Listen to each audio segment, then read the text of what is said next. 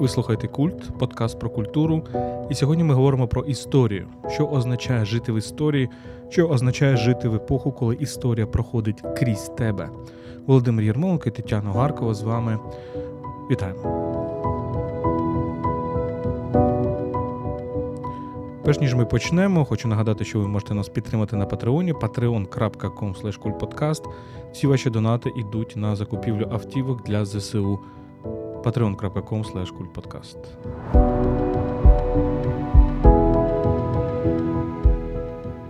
Отже, історія, Таню, у всіх нас, мабуть, є відчуття того, що ми живемо в історії, крізь історію, що історія проходить як ножем крізь нас, і це, мабуть, не завжди означає добре. Тобто історія завжди трагічна. Повернення історії означає повернення трагедії певною мірою.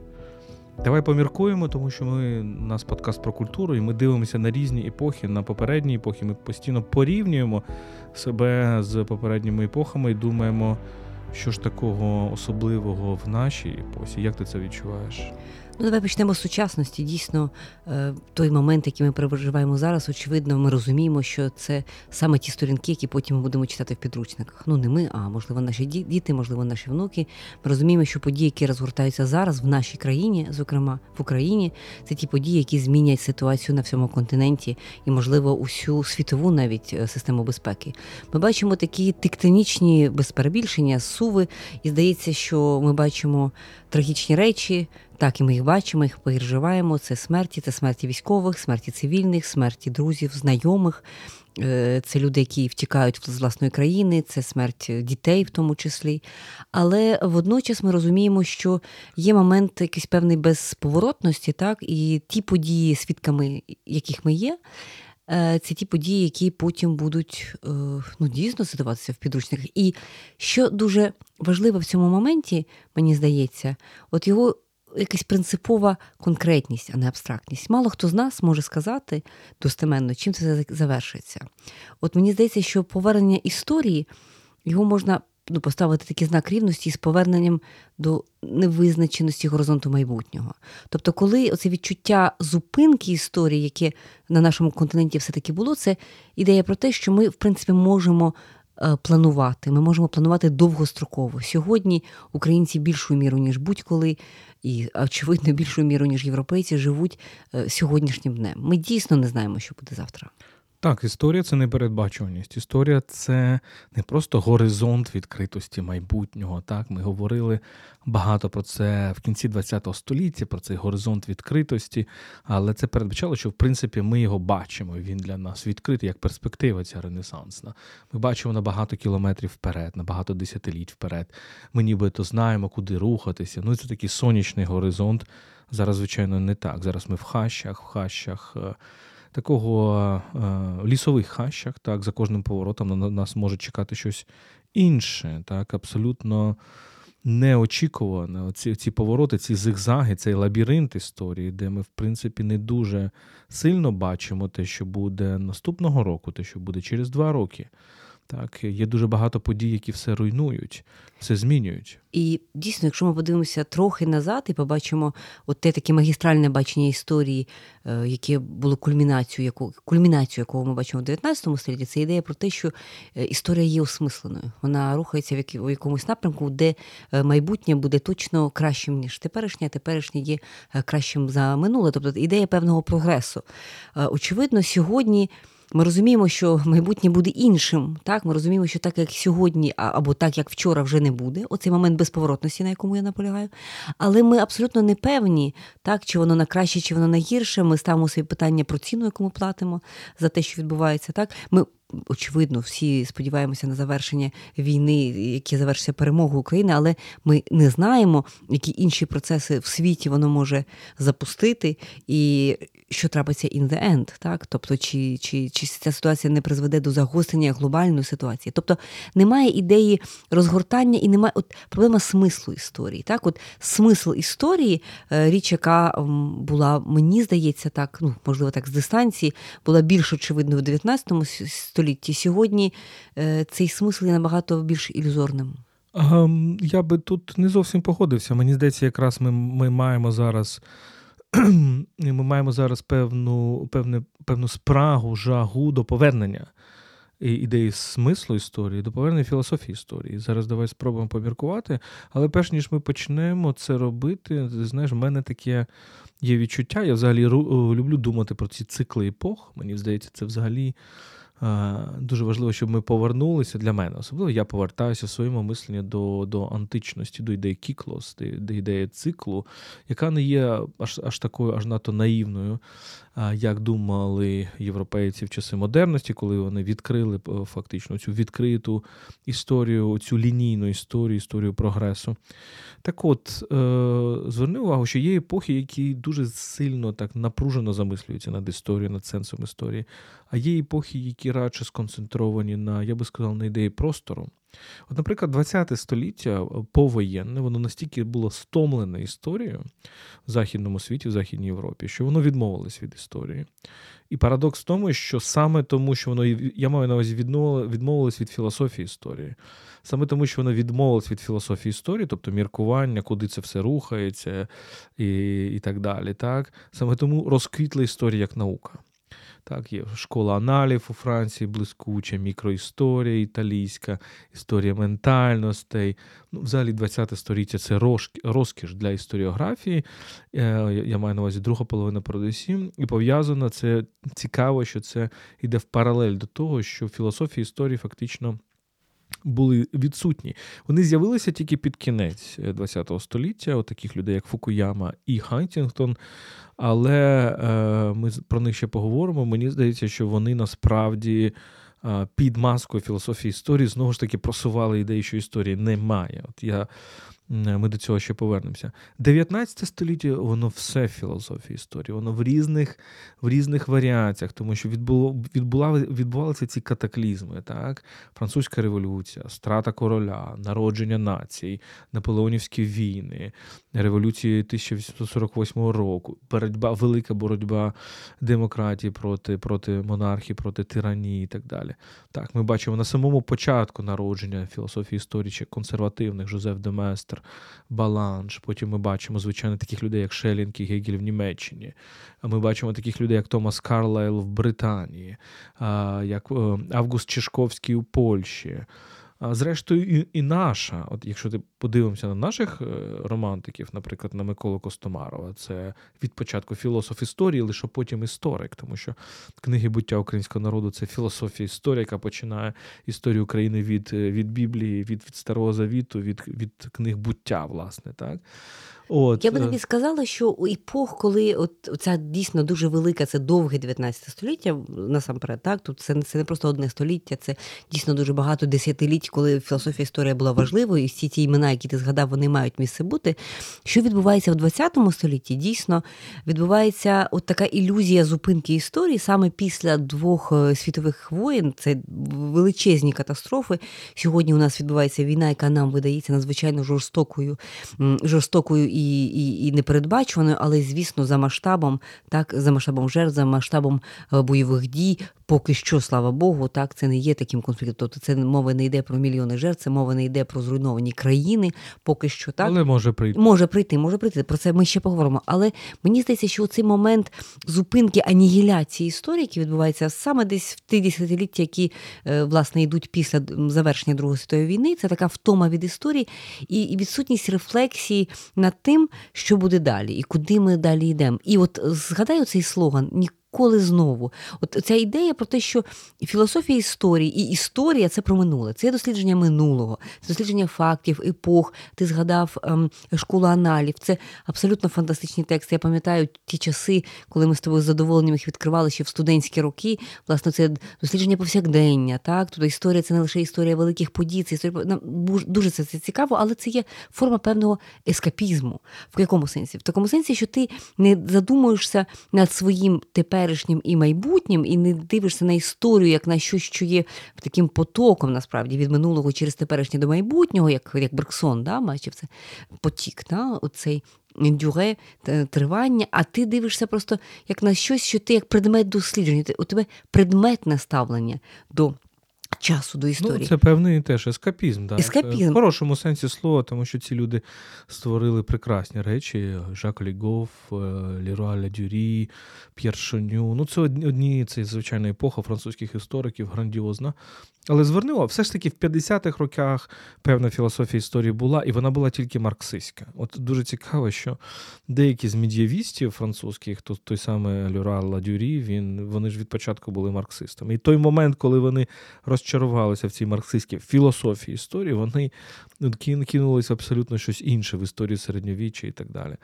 Але без сумніву, це довге 19 століття. Так, е, історики люблять ці поняття, довгі, короткі. Тобто для наших слухачів поясню, що це означає, що є певний ейдос, так, якогось століття, який ну, виходить за межі е, хронологічних рамок. І про довге 19 століття люди говорять, коли починають з французької революції революції 1789 і закінчують Першою світовою 1914. Так от, певною мірою можна сказати, що крізь Першу е, світову ще пройшли ці філософії історії, і можна сказати, це завершення великого 19 століття. Це великі філософії історії. Це Шпенглер, це Тойнбі.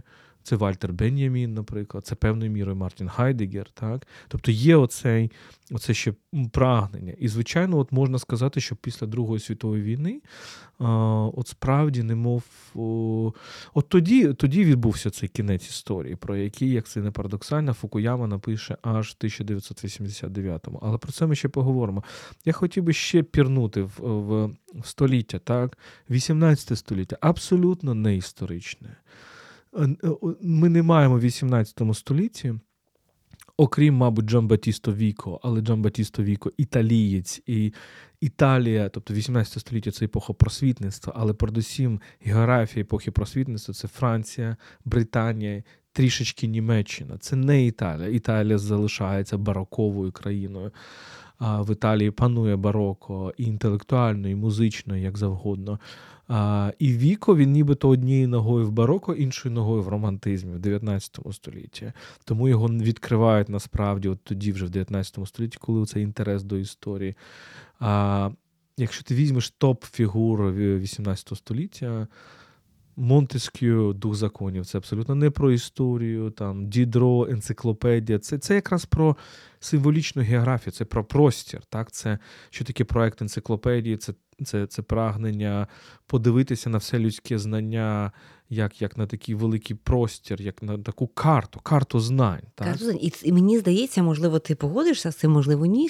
Це також пов'язано з тим, що от епохи, які перестають цікавитися філософією історії, вони думають, що їхній історичний момент є певний момент абсолюту. Да? Тобто, певною мірою історія зупинилася тут. Е, той момент, який нас зараз оточує, він є довершеним, він є певною мірою досконалим. Те саме, що відбувається з Фукуямою, насправді. Да? Тобто, це є досконалий момент, нам більше нічого не потрібна, ми можемо тепер думати не про плин часу, не про рух від минулого до майбутнього. Ми можемо думати про засвоєння простору. І я погоджуся з тобою, що дійсно в 18 столітті це скоріше спроба зупинитися і е, озирнутися навколо, створити карту того, що ти бачиш, е, занотувати, записати, говорити про там про раціональність. Очевидно, це також століття розуму, століття просвітництва, тобто світла, люм'єр французькою. Так, тобто е, це завжди епохи архіва, архівування, це епохи архівів. Це дуже важливі епохи насправді насправді.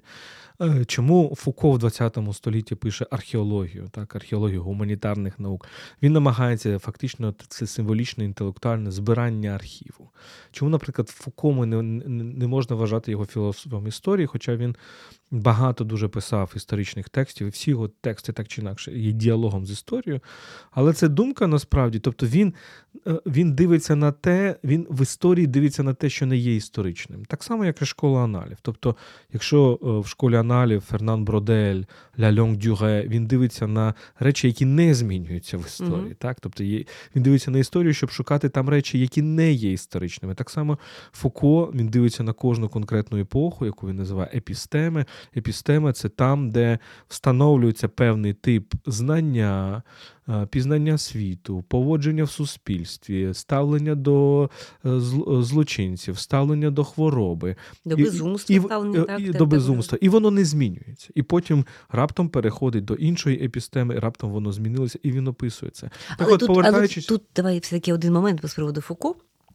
Фуко намагається, він належить цій по зупинки історії. І коли він дивиться назад, він бачить історію цих епістем, і він бачить розриви поміж цими епістемами. Тобто це не як розгортання поступове, так, якісь розгортання і перехід у нову якість, а саме от розриви цих епістем. Це дуже цікаво. Тобто він бачить історію як сукупність статичних моментів. Насправді це тобто... насправді кубізм. Так? Це кубізм в філософії і в історії, тому що як кубісти дивляться на динаміку крізь е, певні такі статичні е, кадри. Так, Це теж історія кіно, так так і так і Фуко. Але чому ми провели паралель між 20 століттям і 18-м? Насправді це дуже важливо. Тому що Дідро і Даламбер це теж такі архіваріуси. Так?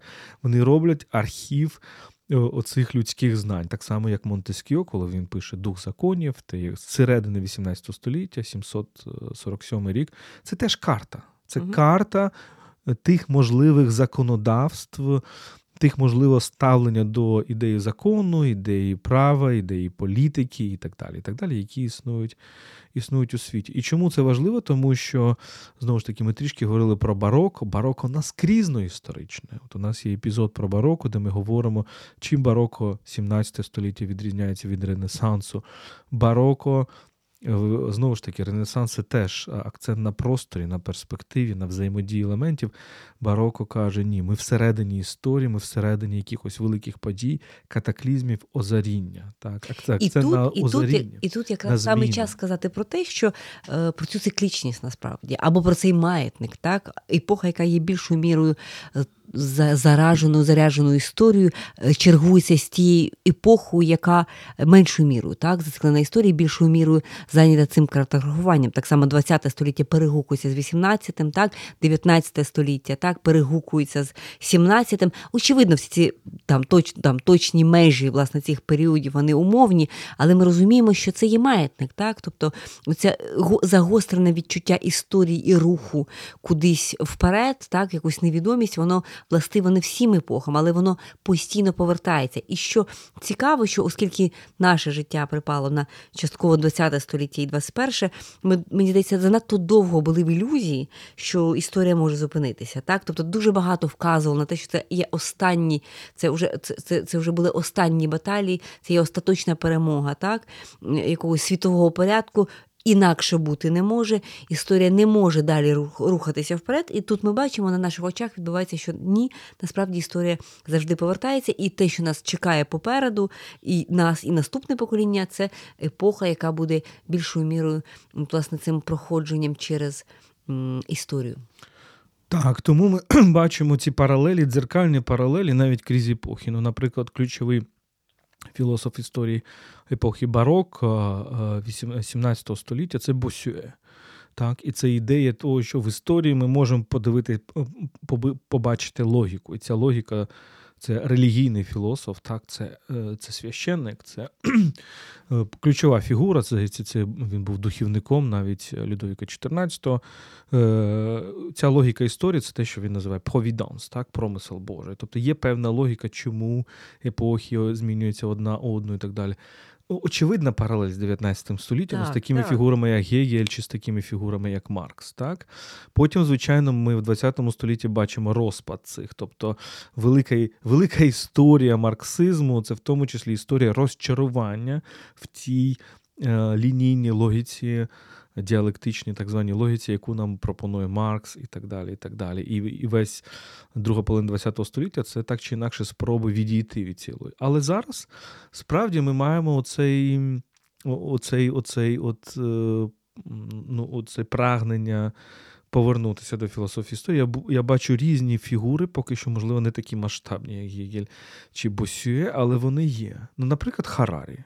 От Харарі це він заповнює цю нішу жаги до філософії історії, жаги до, до, до мислення, яке пояснює нам логіку історичного процесу, куди все рухається. От Його е, Homo Deus, його Sapiens, його там. 21 е, урок для 21 століття, чи як він називається, я не пам'ятаю. Ну, Можна по-різному до Харарі ставитися, але це історія про те, як історик стає філософом. Так само, мені здається, на більш ну, якби в мене більше довіри до е, цієї другої людини, я маю на увазі Тімоті Снайдера. Так, Снайдер історик, який все більше стає філософом, тому що е, він реалізує це прагнення доби дивитися на історію не тільки на те, що з нами відбулося в минулому, а те, що відбувається зараз. Давай от про цю нашу добу поговоримо, тому що ми вже згадали кілька разів такі ем, прізвища, як Фукуяма, не плутати з Фуко. так, е, Хто, можливо, не дуже в гуманітаристиці, то ми скажемо, що Мішель Фуко це великий французький філософ, так, його головні роки діяльності це 60-ті, 70-ті, 80-ті, помер він в 84-му. А е, Френсіс Фукуяма це американський філософ японського походження. І його, без сумніву, пік, він, в принципі, живий, е, дуже активний. Е, він став знаменитим в кінці 80-х завдяки книжці The End of History, е, кінець історія, кінець історії. І він зараз теж дуже активний, так приїжджає в Україну і так далі. Але ми спробуємо його покритикувати. Так? Фукуяма був правий, що є така річ, як кінець історії. Ми з тобою вже про це говорили.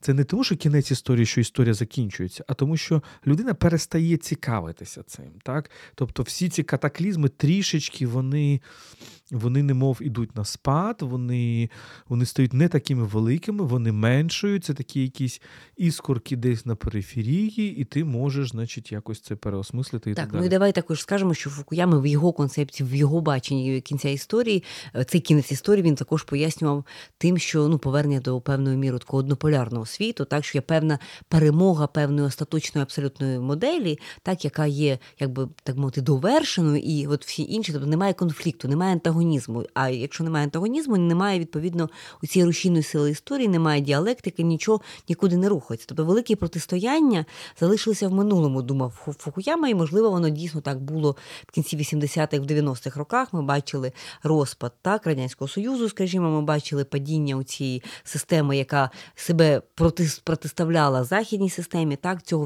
всього вже не було. Так, і відповідно.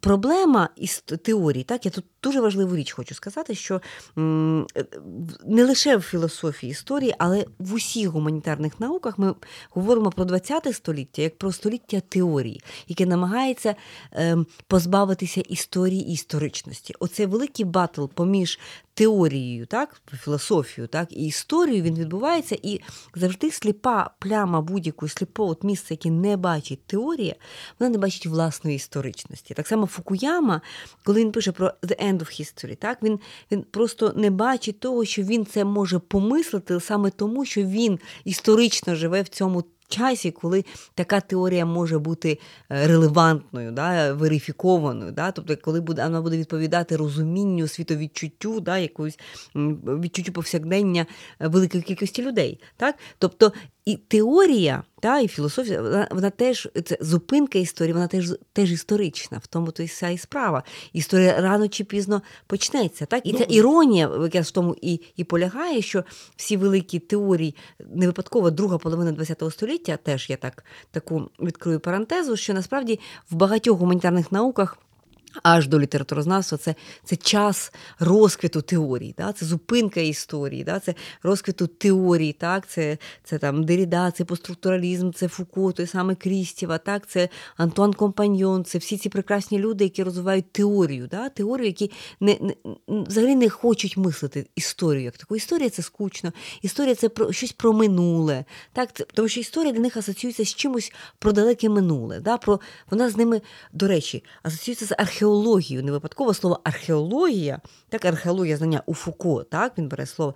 Археологія це те, що мертва. Да? Тобто ми вивчаємо давно забуті епохи, хоча у Фуко це не зовсім так, він якраз хоче показати живий сенс археології знання. Але от археологія, вона у, у великої кількості людей асоціюється з чимось таким, ну, дуже вже мертвим. Да? Тобто ми досліджуємо предметно минуле, яке нас напряму не стосується. Тобто це є предметне вивчення історії, а не таке вивчення вивчення історії, які би тебе безпосередньо стосувалися. І, власне, оця іронія, тобто іронія завжди полягає в тому, що історія повертається. Як би ми не вірили в те, що от наш теперішній момент є оцим е, абсолютом, так, і ми нарешті схопили, нарешті відбулася зупинка, і ми можемо будувати якісь великі теорії, приходить знову вітер історії, ці всі теорії починають руйнуватися. Так, прийшов лісник і всіх розігнав. Так, оцей лісник історії прийшов. Але справедливості е, заради треба сказати, що Фукуяма не був таким наївним, яким йому приписують. Якщо вчитатися цей перший його текст, статтю, власне, то там закінчується чим? Що не може так бути, що історія завершиться, так так чи інакше. Ну тобто, коли завершується історія, завершується політика, завершується боротьба між людьми, завершується драма, трагедія, все перетворюється на такий економічний розрахунок, все перетворюється на арифметику, на математику. І і так чи інакше люди стомляться від цього. Це такий був прогноз Фукуями. Мало хто дочитує до до кінця цієї статті. Я думаю, що він, він звичайно розумів, що він описував цей момент, коли вона нібито завершується. Але моя претензія до Фукуями трошки інша, тому що фактично він е, заявив про кінець історії саме тоді, коли вона почалася. От що він не помітив. Тому що ця епоха кінець історії це якраз, я би сказав, оця епоха 30 років, можливо, 40 років після Другої світової. Я би сказав, да, 45-й уже з екзистенціалізмом, з Сартром. Сартр теж екзистенціалізм не є вже історичним, так, на відміну від Хайдегера. У Сартра немає філософії історії взагалі, так, і вона неможлива в його концепції свободи як творіння стрибка з ніщо. Так, е, без сумніву, вона зникає в структуралізмі, в постструктуралізмі, в аналітичній філософії і так далі. От, е, І тоді і тоді, і тоді вона завершується. І Фукуяма вже фіксує це завершення в останній момент. Те, що він вважає, це дуже часто так відбувається. Це найцікавіша хитрість часу, хитрість історії, коли те, що автор фіксує як початок чогось, є насправді завершенням. Це те, що, е, ну, от, е, наприклад, якщо от століття назад, 1848 рік. Е, коли Токвіль і деякі інші спостерігачі описують те, що відбувається в 1848 році, весна народів, вони описують це як початок якогось великого руху, а насправді це було завершення циклу циклу революції і почалася 50-60-ті роки. Це це великий застій в Європі. Так так само і тут те, що Фукуяма описує як кінець історії є насправді її початком, тому що він описує оцей оцей період. А чому історія починається? Тому що 89-й рік якраз падає, значить, Берлінська стіна, потім падає соціалізм, потім падає Радянський Союз. Це нібито вважається як кінець історії. А насправді це це звичайно ці катаклізми великі, вони вивільняють величезну енергію, в тому числі і деструктивну енергію. І ось почалося, тому що зараз ми е, живемо в епоху, коли. Путін, росіяни, расисти, орки і так далі намагаються повернути все назад. Вони намагаються. Е, вони намагаються скасувати те, що починалося в 89-91 році. Тобто ця історія, вони ця ця історія продовжується зараз. І парадоксально, все-таки тут я все-таки хочу додати дуже важливу річ, мені здається, що та симпатія, от Оце бачення світу Фукуями, так? Е, е, поміж людьми немає конфліктів, немає антагонізмів, немає антагоністів, немає е, реального, реальної боротьби, історія зупиняється, світ перетворюється на математику, на обмін, на економіку. Власне, оце таке, отаке саме бачення сучасності і породжує в тому числі і симпатію.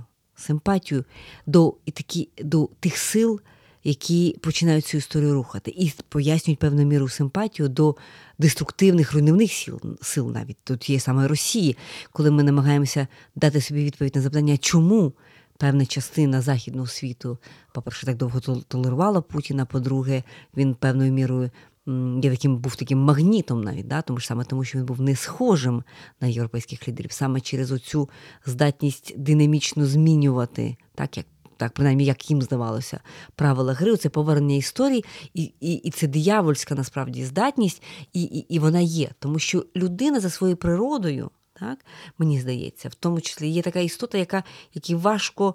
Сприйняти так, цей момент статики, якщо він занадто затягнувся. І е, попри те, що от історія, якби вона дуже часто несе трагедію, переважно несе трагедії, так, от є певна е, така приречена, певною мірою приречена зацікавленість в цих процесах. Да? Людина є такою твариною, яка хоче гратися зі своїм життям і з тим, що відбувається навколо.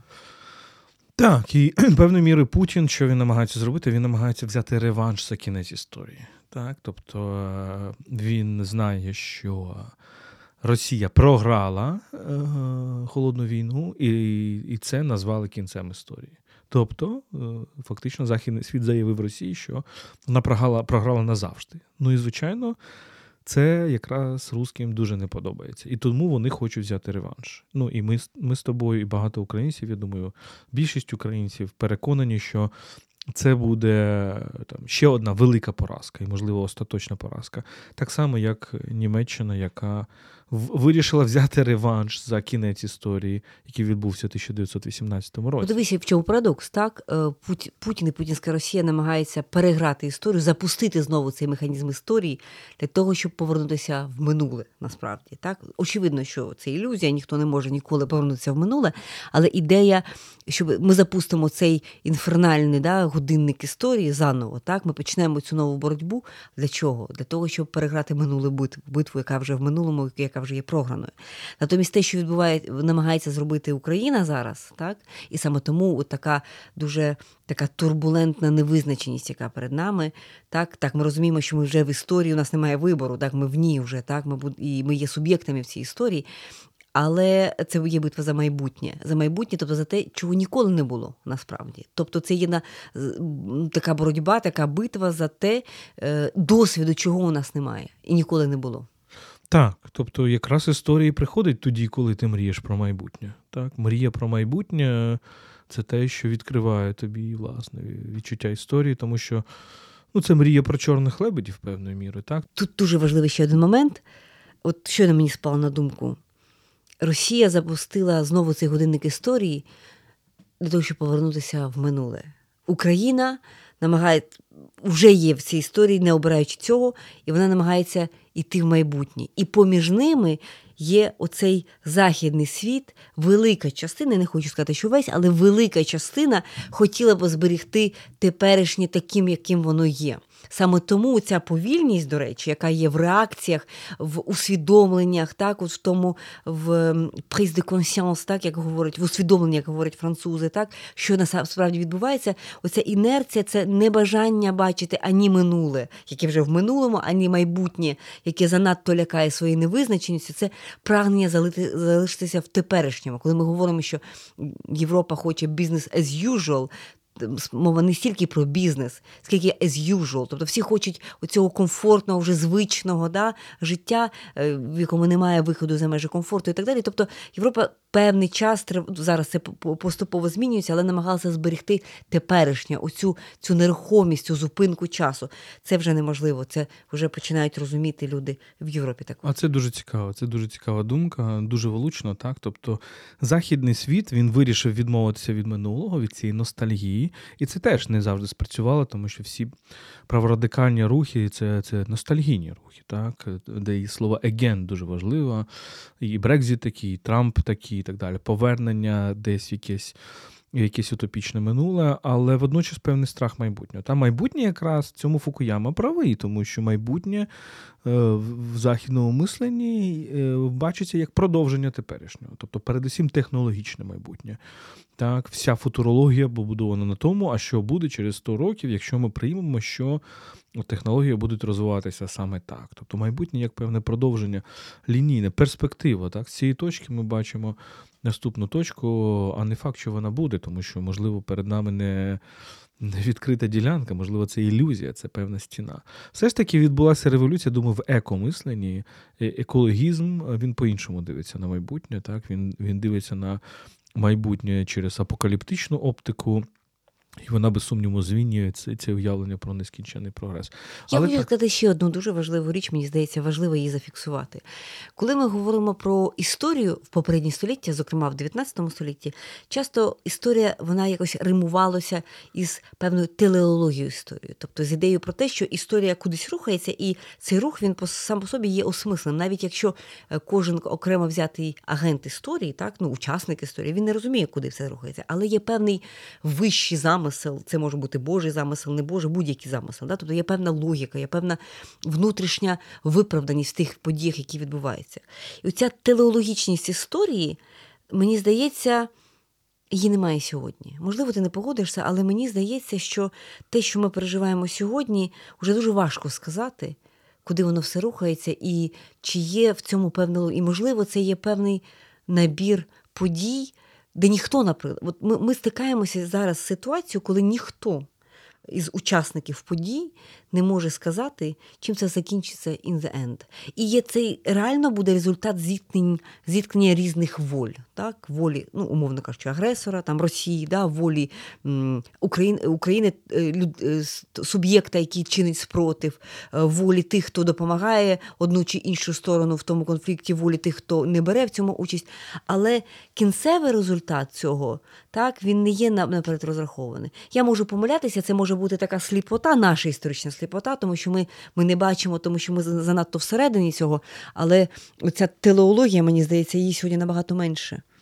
Так, тобто волі з'являються тоді, коли логіка без логіка програє волі. Так? Тому оці філософії історії, які які ми з тобою озвучили, Босює, Гегель, Маркс і так далі, вони не якраз виникає питання, чи є вони справжніми філософіями історії, тому що вони нівелюють е, значення волі, значення волі індивідуально, вони нівелюють значення непередбачуваності, значення випадковості, значення конкретних битв, які, можливо, все все вирішують. Але ми з тобою наприкінці зараз все ж таки поміркуємо, яким може бути майбутнє, бо все ж таки філософія історії має заглядати в майбутнє. Е, єдине, що перед цим я скажу, що є у Фукуями, якого ми зараз багато обговорювали, антипод. І і це Хантінгтон, так, автор книжки Clash of Civilizations, е, яка, в принципі, певною мірою опонувала Фукуямі, е, і нібито теж пропонувала е, філософію історії в, те, в сенсі того, що історія не завершилась. І вона не завершилась, тому що світ аж ніяк не є уніфікованим, тому що світ є розділеним, і ці конфлікти в світі будуть завжди існувати. Ці конфлікти між цивілізаціями, як вважав Хантінгтон, між там християнська цивілізація, західна, там ісламська цивілізація, і, і східно-християнська цивілізація, і тут він мав на увазі передусім Росію, але також і велику частину України і так далі. Але в чому тут проблема? В тому, що знову ж таки у нас філософія історії, яка заперечує історію. Тому що у Фукуями світ він дуже статичний. Це все одно світ ХХ століття, що він поділений на структури. Ці структури мають дуже чіткі кордони. Це мапа, це карта, це картографування. Ось одна цивілізація, ось інші. Їхні кордони не змінюються, вони між собою будуть воювати. Але але історія ж не про це. Історія якраз про те, коли карта рушиться, коли і вона руйнується. те, що відбувається з нами, це якраз власне про ну дуже буквально, дуже конкретно насправді научно, наскільки е, кордони цих світів можуть рухатися, тому що нинішня війна вона також про те, що Україна е, має історичний шанс сьогодні вийти з тієї межі та у цієї цивілізації, до якої вона більшою мірою е, погодьмося, да належала так до сферу, сферу можна назвати це сферу, сферою впливу Росії. Це там спільне е, комуністичне соціалістичне, так, радянське, совєтське, це минуле і так далі. Це це є частина імперії упродовж століть, так і вона намагається зробити цей цивілізаційний стрибок о, е, на захід, так і і це формалізується, інституалізується через очевидно речі, які ми дискутуємо сьогодні. Це ЄС, це НАТО, тобто це структури оці західного світу, і ми це е, вимагаємо цього і хочемо цього через власне оці європейські цінності, так через те, що ми намагаємося аргументувати, що ми належимо до цього світу, а Європа не завжди була готова нас так бачити. І от це ще раз показує, що ці кордони можуть змінюватися. І це стосується, до речі, не лише України, це може стосуватися Молдови, це може стосуватися Грузії, чому ні, в найближчі десятиліття, чому ні. Тобто весь цей простір може розпастися, і ці кордони можуть змінюватися. На жаль, Грузія зараз це частина руського міра. Зараз так, теж але не, ми... не забуваємо, що таке теж може відбуватися те, як Грузія ем, зараз е, трактує Саакашвілі, в принципі, це те саме, що це є влада Києва в Грузії. Тут теж треба так, проводити так. розрізнення поміж грузинським народом. Так, але і грузинський народ влади. вибрав цю владу, на жаль. Е, І тим, тим, як Путін, що він робить щодо там Навального чи інших опозиціонерів. Е, Так от, давай все ж таки поміркуємо, можливо, хоча б 5 хвилин, але такі такі, все ж таки, побудьмо філософами історії. і яким може бути 21 століття, але знову ж таки, ми ми в тумані. Так? І одна з точок, де яка все ж таки звідки починається філософія історії, завжди вона починається з темряви. Ці баракової темряви. Ми, можливо, бачимо якісь блискавки, які, можливо, освітлюють якісь деталі нашого шляху, але ми от в цьому лісі, в Дантівському лісі, в хащах, де за кожним, за кожною стежкою, за кожним поворотом може відкриватися абсолютно інші речі. Так от, що ми можемо тут констатувати? Що справді. 21 е, століття змінить уявлення про те, що таке Європа.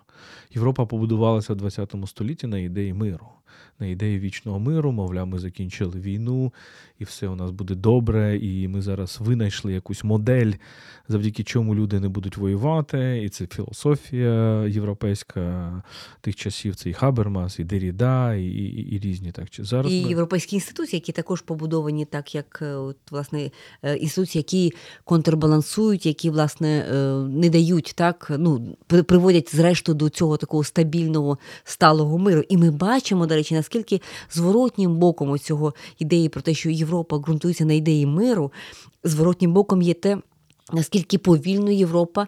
Е, реагує на реальність, коли ця реальність не відповідає її очікуванням, коли реальність це є війна, і наскільки важко, наскільки довго приймаються рішення про те, воювати, не воювати, як за допомогою чого, наскільки бути залученими і так далі. Тобто, це от насправді складно.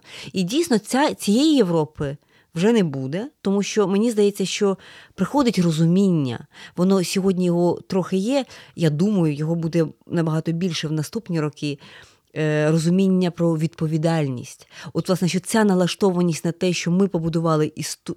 якби, простір миру і закрили очі на те, що відбувається навколо, ми також вони теж несуть певну частину відповідальності за те, за ті політики, чітко стосовно Росії, стосовно Путіна, які давали йому укріплюватися упродовж десятиліть, так і які дали йому можливість стати тим, в тому числі ким він став. Тобто відсутність, от якби.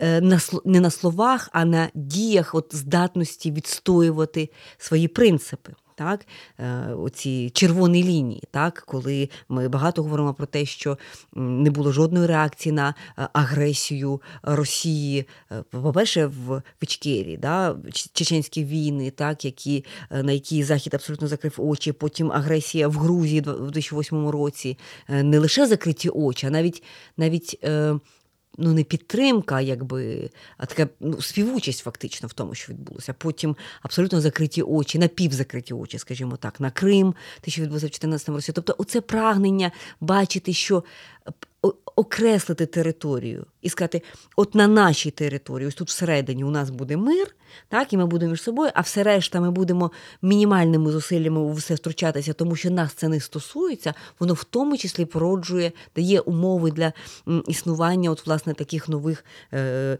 тиранічних режимів, так, авторитарних режимів, яким є режим Путіна. І оце усвідомлення відповідальності через власну сліпоту, воно вже є трохи є його, його більше є, ніж рік тому. Але я думаю, що в наступне десятиліття його буде більше. І у такої чутливості до, до історії її буде більше. Ну, подивимося. Не, не факт, звичайно, що це станеться, але. Мені здається, вся філософія історії європейська має переосмислити себе, тому що акцент ставиться на звідки почалася Європа з епохи просвітництва, так, з епохи там ліберальних рухів 19 століття. Середньовіччя відкидається як щось дуже темне, а середньовіччя це щось таке, це епоха лицарства, це епоха воїнства наша козацька ідея, козацька ідея, на якій ґрунтується передусім ідея української державності, це ж теж епоха воїнства, епоха лицарства. І, е, в принципі, ми бачимо, що Європа побудувала себе на на ідеї, що між цими двома етосами, з яких фактично вона починалася, етос агори, тобто етос обміну, етос розмови, так, і етос агону, етос битви, етос агори він переміг. Але ми бачимо, що якщо він перемагає ось так, то це теж не завжди добре. Отже, питання в тому, чи Європа відкриє в собі оці е, лицарські коріння, які в неї є, які були деконструйовані дуже багато разів. І це дуже складно віднайти ці лицарські коріння, тому що вся класика європейської літератури от, модерної літератури, вона ж будується на деконструкції лицарського міфу. І Дон Кіхот, і Дон Жуан, і Фауст, і багато чого іншого. Але подивимося, чи це відбудеться. Проблема в тому, що все, що пов'язано з цим моментом лицарства, воїнства і так далі, воно в Європі дискредитоване, тому що в це спробував зайти нацизм і фашизм. І, Але там був інший екстрим. Нацизм і фашизм сказали, що. Тільки в лицарстві, тільки в воїнстві, тільки в боротьбі, тільки в війни реалізується людська природа, що в принципі велика брехня і, і злочинна брехня. Людська природа має бути балансом між агорою і агоном, так, між розмовою і готовністю битися, коли до тебе приходить ворог, який твою агору хоче зруйнувати. Отже, питання в тому, чи, чи Європа себе переосмислить. І мені здається, нам велике завдання українців. Е, дати їй можливість це переосмислити, допомогти їй в цьому. Ти знаєш, мені здається, що у нас є шанси на це. У нас є шанси на те, щоб надати Європі впевненості у самій собі, насправді так, оцей урок сміливості, який дає Україна, оцей урок цього цього етосу воїна, так, захисника насправді, тому що мови не йде. От ця паралель, яку ти проводиш так занадто швидко, як для мене, поміж Дон Кіхотом і нацизмом, все таки, да, якби. Е, е, воїнський етос він теж може бути різним. Так? Тобто є один, який про захист, так, про захист своїх переконань, своєї території, свого будинку, так, своїх принципів, своїх цінностей, і інший про експансію. Да? Тобто це експансіоністський етос, так, це абсолютно те, чого не, вже не буде в Європі, тому що е, процес деколонізації вже пройшов. Тобто це вже якісь не, не, незворотні речі, насправді. Тобто ідея експансії, вона вже здається мертва. Але ідея ідея е, здатності захищати е, не, не на словах, а на дії, так, якби стояти за свої принципи, за свої речі і не давати м, слабину перед агресором. От така ідея вона має шанси, е, мені здається, бути м, утвердженою наново в європейському континенті і завдяки Україні. Дуже важливо, що. Українці вони для європейців вони це побачили дуже явно під час от, після повномасштабного вторгнення, наскільки шокувало насправді європейців побачити наші обличчя українські, які в принципі нічим не відрізняються від європейців. Так, це так трошки так расистськи звучить, але е, це те, про що говорять люди. Е, на Близькому Сході, коли ну, сирійські біженці, так, українські не схожі в них. Так? Тобто, ну, але ось... Європа вже інша, інша вже так. вже расово набагато більше але, розмаїта. Але, тому але дуже шокувало те, що це такі само європейці, це така сама географія, це країна, яка близька, і це війна є тут. І подивіться, і ці люди вони здатні вони ні на кого не нападали. Так вони це є війна, вони є жертвами цієї агресії. Вони здатні е, на оцю сміливість, на оцей героїзм, і це дуже сильно е, викликає величезну симпатію. І я думаю, це матиме свої наслідки для наступного покоління європейців. Друга річ, яка теж змінюється, це те, що Росія уходить від Європи. Так Росія побудувалася як Росія, як Російська імперія у 18 столітті через експансію в Європу. І тут парадокс в тому, про який ми сьогодні з тобою говорили, коли ми їхали. Е, це те, що Путін посилається на Петра І, хоче знайти оцей, оцю модель для себе, але насправді він скасовує те, що зробив Петро І, скасовує те, що зробила Єкатеріна. Він зак... Тому... Якщо Петро І відкрив вікно в Європу, то Путін займається тим, що він це вікно закриває. Він закриває і він виходить з географії європейської, так тому що Російська імперія стала імперією тоді, коли вона завоювала оцей простір між Балтійським і Чорним морем. Тобто, фактично, коли вона завоювала цей шлях із варя в Грекії, на якому будувалася українська держава ще в середньовіччі. Оце захоплення, е, тобто не тільки українська держава, так, не тільки Русь, але але оцей весь простір, оцей простір міжмор'я, вихід е, Росії сюди означав абсолютно нову епоху. Тоді, тільки тоді Росія показала, спробувала показати Європі, що вона теж є цивілізацією, і тут характерно, що це відбулося в 18 столітті, якраз столітті просвітництва, сліпого до історії, які не помітили те, що відбувається. А, І і такі люди, як Вольтер, наприклад, не помітили, і навіть були частиною цієї російської корупції.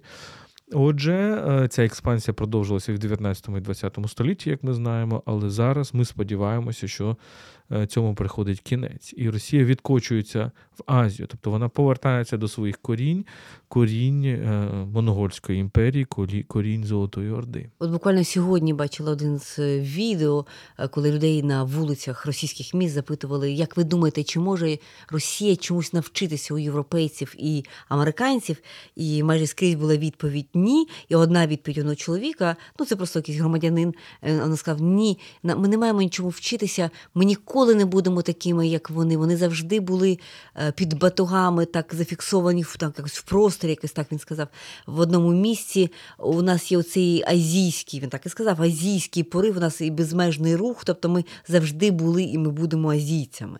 Так? Тобто це усвідомлення того, е, от в цій антиєвропейськості, які, яку яку Росія зараз постійно афішує на рівні пропаганди, на рівні ну, взагалі аргументації цієї війни і так далі, воно рано чи пізно призведе їх до до, ці, до цієї орди, да? до цієї Азії, до цього азіатськості. яка... Ну, в слові Азія немає нічого поганого, Азія буває різною, і знову ж таки ми бачимо, що Азія, яка має стосунок до моря вона дуже схожа на Європу. Тому ми бачимо Японію, тому ми бачимо Південну Корею, тому ми бачимо Тайвань і так далі. Море насправді дуже багато чого вирішує.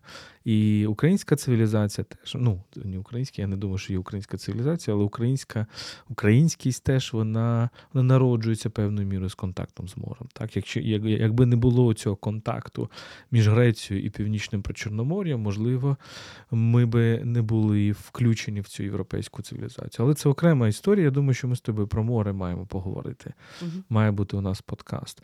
Отже, Росія рухається на схід, вона рухається в Азію, і в Азії і на неї чекає великий дракон під назвою Китай. І тоді виникає питання теж.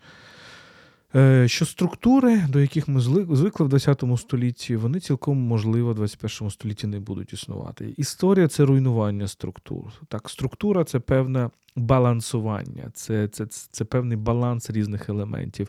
Так, структуру розумів.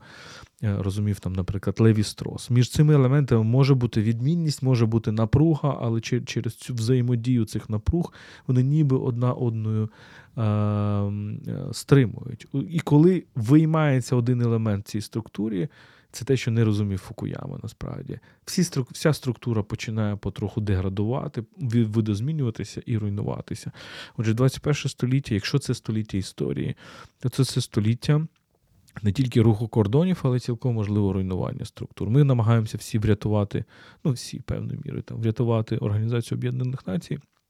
Але цілком можливо, що вона загине в 21 столітті. І абсолютно очевидно водночас, що якщо століття 21 століття це століття історії, як ми можемо передбачити, і оцією антиподом ці бінарні опозиції, саме такий термін використовував Леві Строс для того, щоб описати ці антагоністичні стосунки поміж елементами структури, які урівноважують один одного і які існують завжди разом. Так він ми бачимо, що однією стороною точно буде Китай. Да, Точно буде Китай, Китай, який зараз перебуває поза цією битвою, так позірно, так якби формально поза і які є єдиною стороною, ну не стороною, єдиною великою силою на цій планеті, яка однозначно виграє від е, цього протистояння поміж Росією, Європою, Україною. Так? Тобто, це це є е, велика сила, яка нічого наразі не втрачає. Ми втрачаємо дуже багато. Ми величезну ціну платимо за цю битву, за те, щоб бути в Європі. Росія, очевидно, дуже сильно ослабла, і це вже видно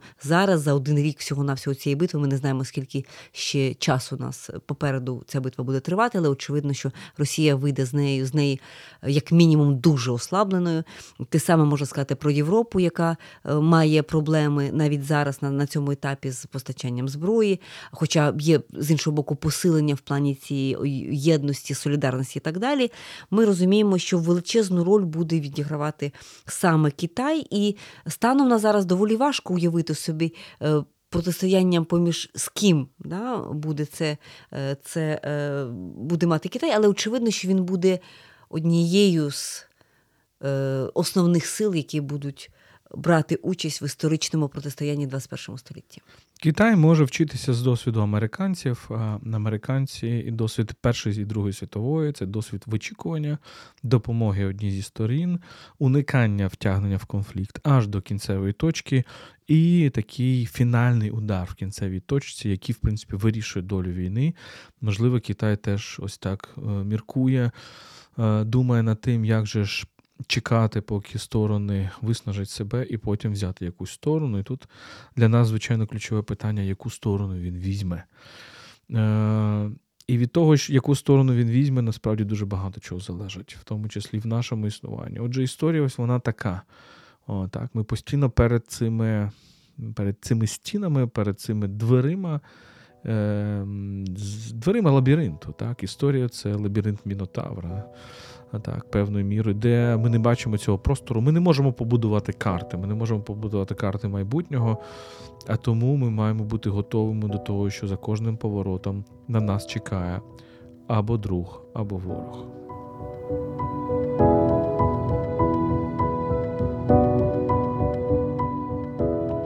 Ви слухали культ, подкаст про культуру Тетяна Огаркова та Володимир Єрмоленко. З вами говорили не забувайте підписатися на наш подкаст на різних платформах: SoundCloud, Google Podcast, Apple Podcast, YouTube, Spotify, NV подкасти і так далі. Megogo. І не забувайте нас підтримати на Патреоні, patreon.com kultpodcast. Вся ваша підтримка йде на допомогу ЗСУ. Ми купуємо і е, приганяємо автівки для наших військових на передусім на сході України, тому ваші донати дуже потрібні нашому спротиву. patreon.com kultpodcast. Слава Україні!